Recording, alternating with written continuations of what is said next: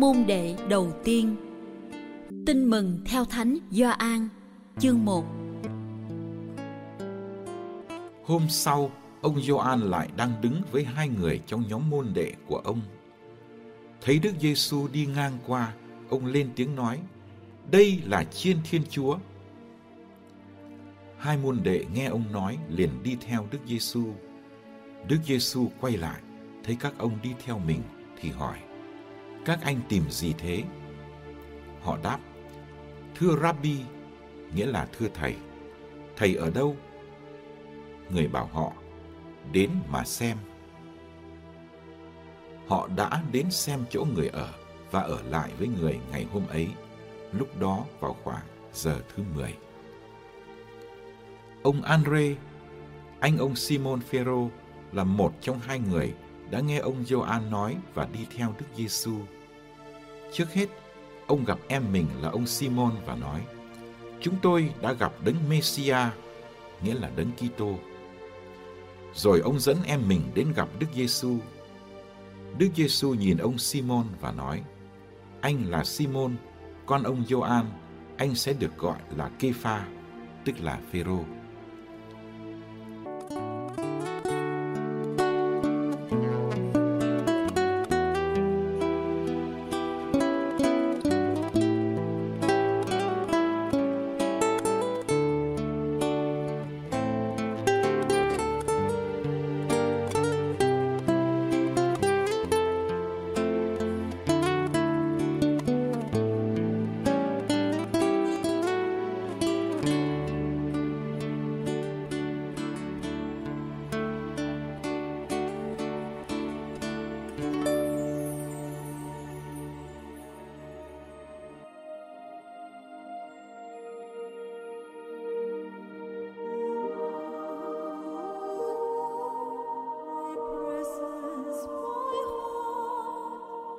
Đây là chiên Thiên Chúa.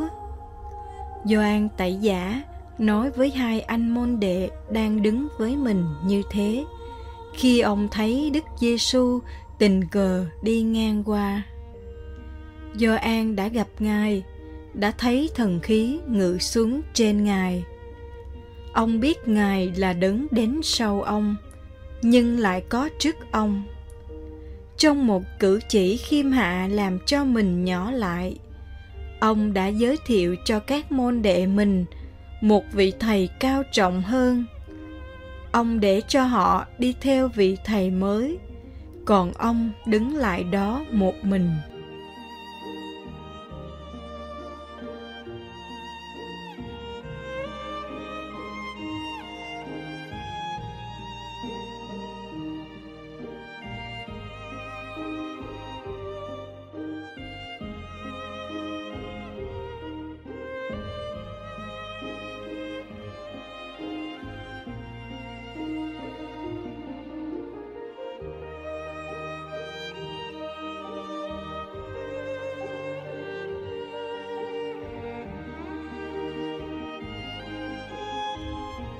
Các anh tìm gì thế?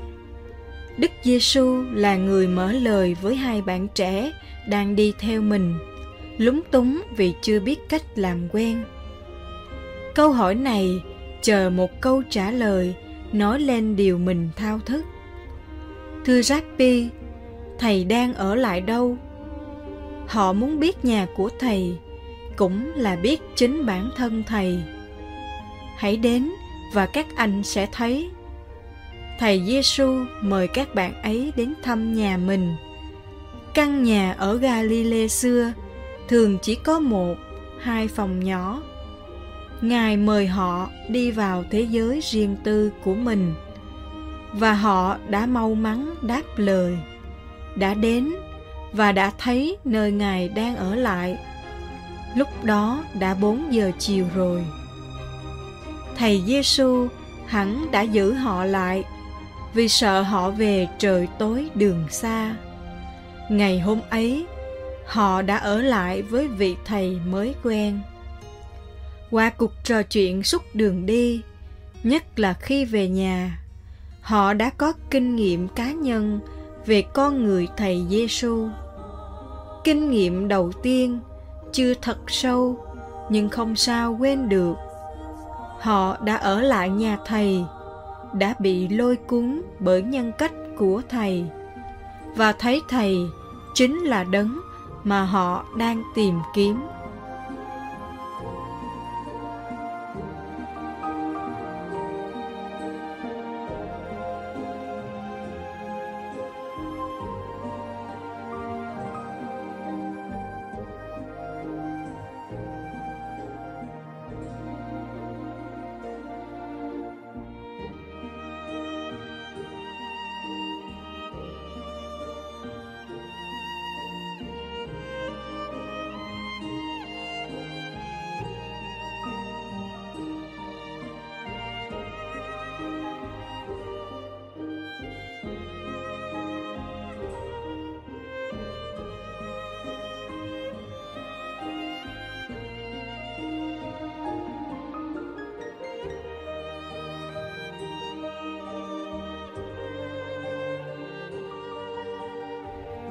Chúng tôi đã tìm thấy đấng Messia, nghĩa là đấng Kitô. Andre vui sướng reo lên như vậy khi ông gặp Simon trước tiên. Andre là một trong hai người đã đi theo và ở lại nhà Đức Giêsu.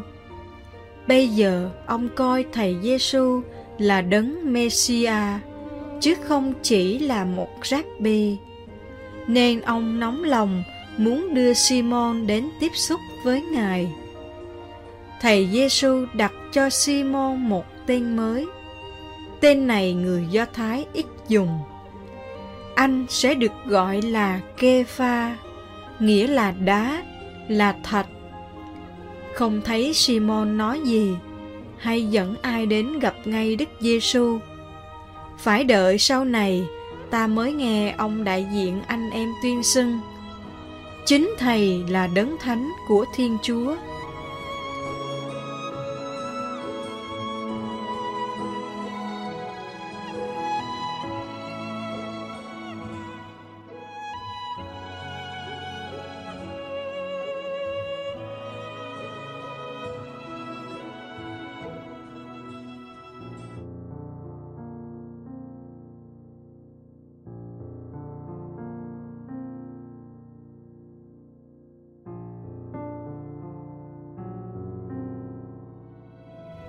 Chúng ta sắp mừng lễ hiển linh, lễ Chúa tỏ mình cho con người. Chúa đã tỏ mình cho Gioan, Andre và Simon qua gặp gỡ trực tiếp. Nhưng Chúa cũng tỏ mình cho họ qua người khác giới thiệu. Chúng ta cần những người có kinh nghiệm sâu lắng với Đức Giêsu để giúp Ngài được hiển linh trong thế giới hôm nay.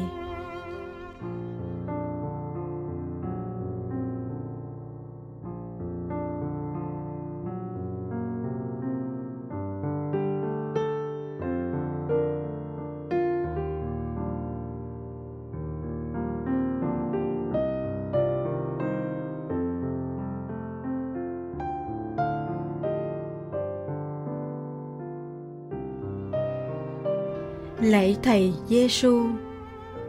Thầy là vị tôn sư tuyệt vời. Thầy gọi các môn đệ theo thầy đi trên những nẻo đường quanh co của xứ Palestine. Thầy không mở trường, không viết sách. Thầy giúp môn đệ học bài học của thầy, bài học của trái tim, hiền lành và khiêm tốn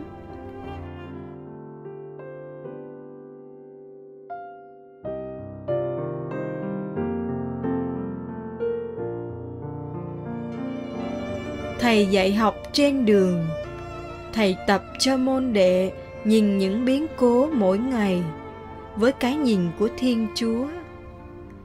Thầy giúp họ thấy giá trị nơi đồng xu nhỏ của bà quá nghèo, thấy vẻ đẹp của hoa huệ và sự vô tư của chim trời, thấy nét cao quý của trẻ thơ và phẩm giá của người phụ nữ.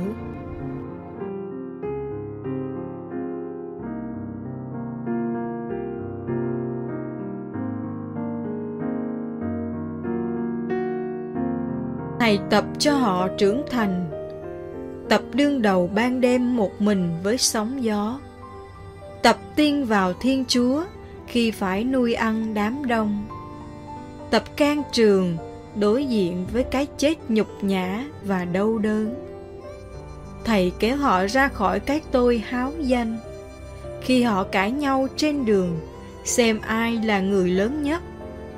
Thầy đòi họ phải bỏ mọi sự mà theo thầy, và đặt thầy lên trên cả mạng sống và tình ruột thịt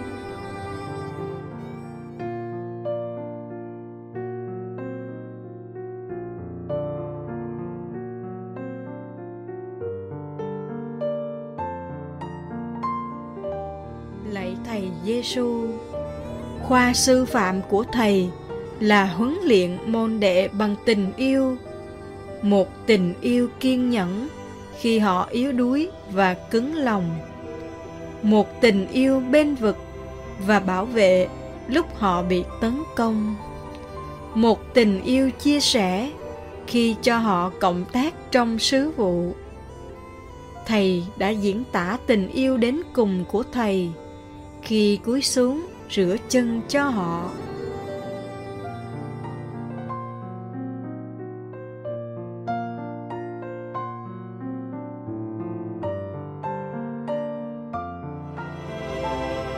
Xin cho chúng con suốt đời học với thầy. Nhận thầy mãi mãi là vị tôn sư của chúng con. Và cùng với thầy, chúng con đi khắp thế gian để làm cho muôn dân thành môn đệ.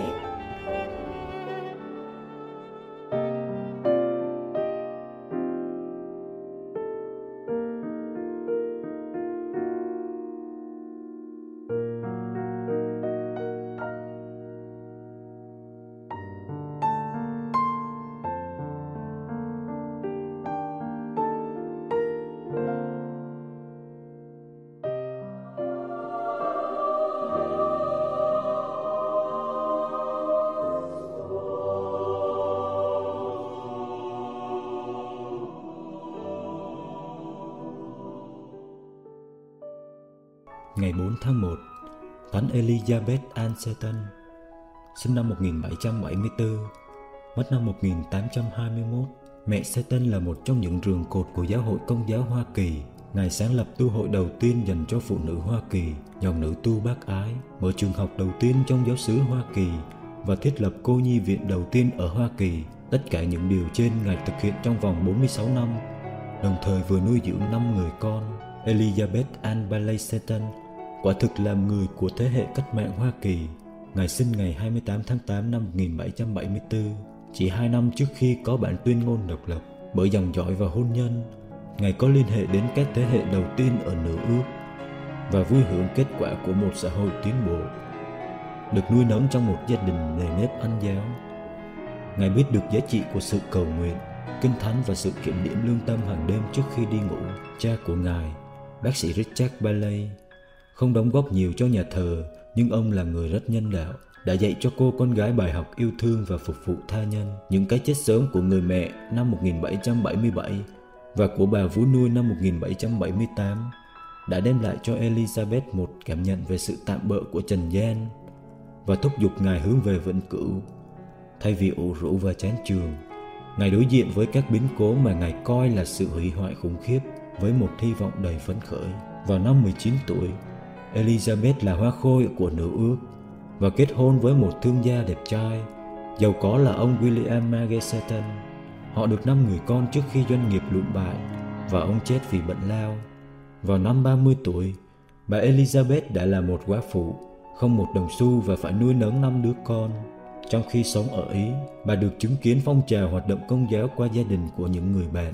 Ba điểm căn bản sau đã đưa bà trở về đạo công giáo tin tưởng sự hiện diện thực sự của Chúa Giêsu trong bí tích thánh thể, sùng kính Đức Mẹ và tin rằng giáo hội công giáo là một giáo hội tông truyền do Đức Kitô thành lập. Nhiều người trong chính gia đình bà cũng như bạn hữu đã tẩy chay bà khi trở lại công giáo vào tháng 3 năm 1805. Để nuôi con, bà mở trường học tại Baltimore. Ngay từ đầu, nhóm giáo chức của bà đã theo khuôn khổ của một tu hội. mà sau đó chính thức thành lập vào năm 1809.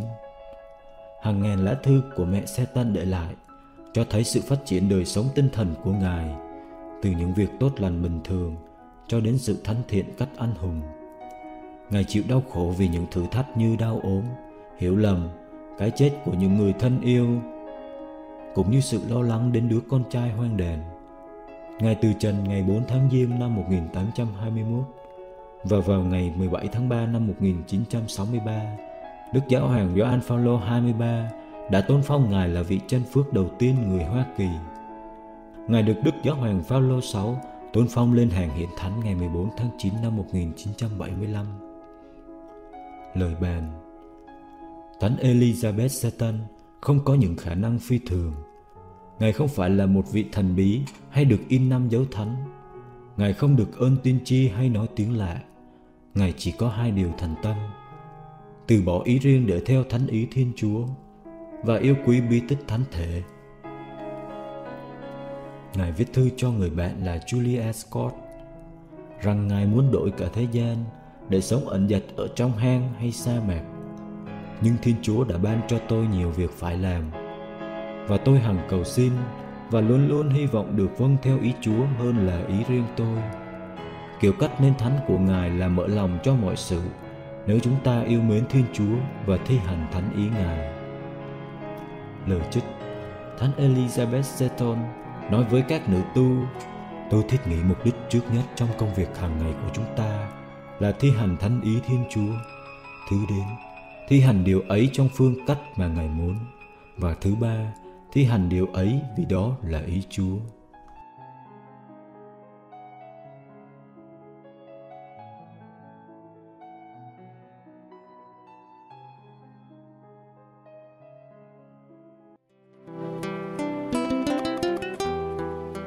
Cảm ơn quý vị đã theo dõi chương trình. Kính chúc quý vị một ngày mới tràn đầy niềm vui và ân sủng của Chúa và mẹ Maria.